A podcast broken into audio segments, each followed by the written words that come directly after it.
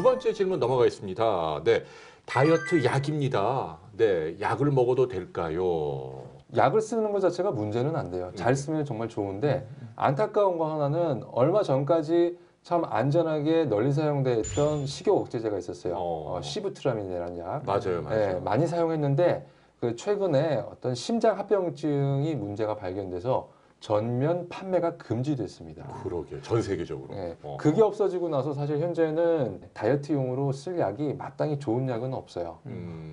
짧게 써서 큰 문제가 안 될 수 있는 약들은 있습니다. 그런데 아직까지도 약만 먹으면 살 빠지는 거 아니야? 약만 계속 먹어서 살 빼야지 하는 생각을 갖고 계신 분들이 문제라서 그런 분들은 안 됩니다. 병원에서 처방받는 식욕 억제제들, 다이어트 약들은 정말로 꼭 필요할 때 나는 다이어트를 하겠다는 의지가 충만하고 다이어트를 해야겠는데 내 의지와 상관없이 난 너무 식욕이 날뛰는 것 같아 할 때 잠깐 억제해주는 용도로 마치 남자들이 금연할 때 금연에 도움을 받기 위해서 니코틴 패치를 붙이듯이 살짝 보조적으로 도움을 받을 수 있어요.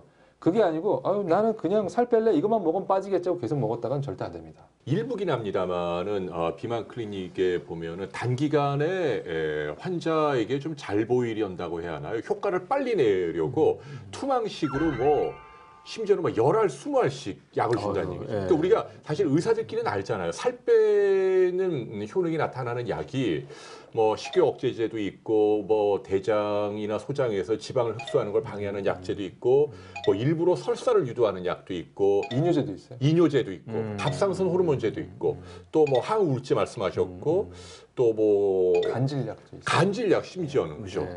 간질 치료할 때 쓰는 약도 살 빼려고 막 처방을 하고 또는 뭐 중추신경을 흥분하는 약도 주니까 그거를 막 한 움큼씩 먹으면 단기간에 살이 뭐 몇 킬로가 쭉쭉 빠지는데 환자 몸은 완전히 만신창이가 되는 거예요. 근데 그런 곳이 유감스럽게 아직도 좀 있는 것 같아요. 그러니까 오늘 뭐 그 첫 시작할 때 다뤘습니다만 적절한 칼로리를 꾸준하게 긴 시간 동안 장시간 동안 길게 보고 가야 되는 게 이게 다이어트의 가장 기본이자 핵심인데 그런 식의 처방이야말로 이게 가장 그 원칙에 위배되는 그런 처방이 아닌가 싶어요. 네, 어떤 경우에도 짧은 시간에 많은 살을 뺄 수 있다고 광고하는 그런 문구에 현혹되면 안 될 것 같습니다. 심지어는 병원도 마찬가지죠. 한 달에 2kg 이내에서 감량하는 게 가장 적절하다라는 점 꼭 기억하시기 바랍니다.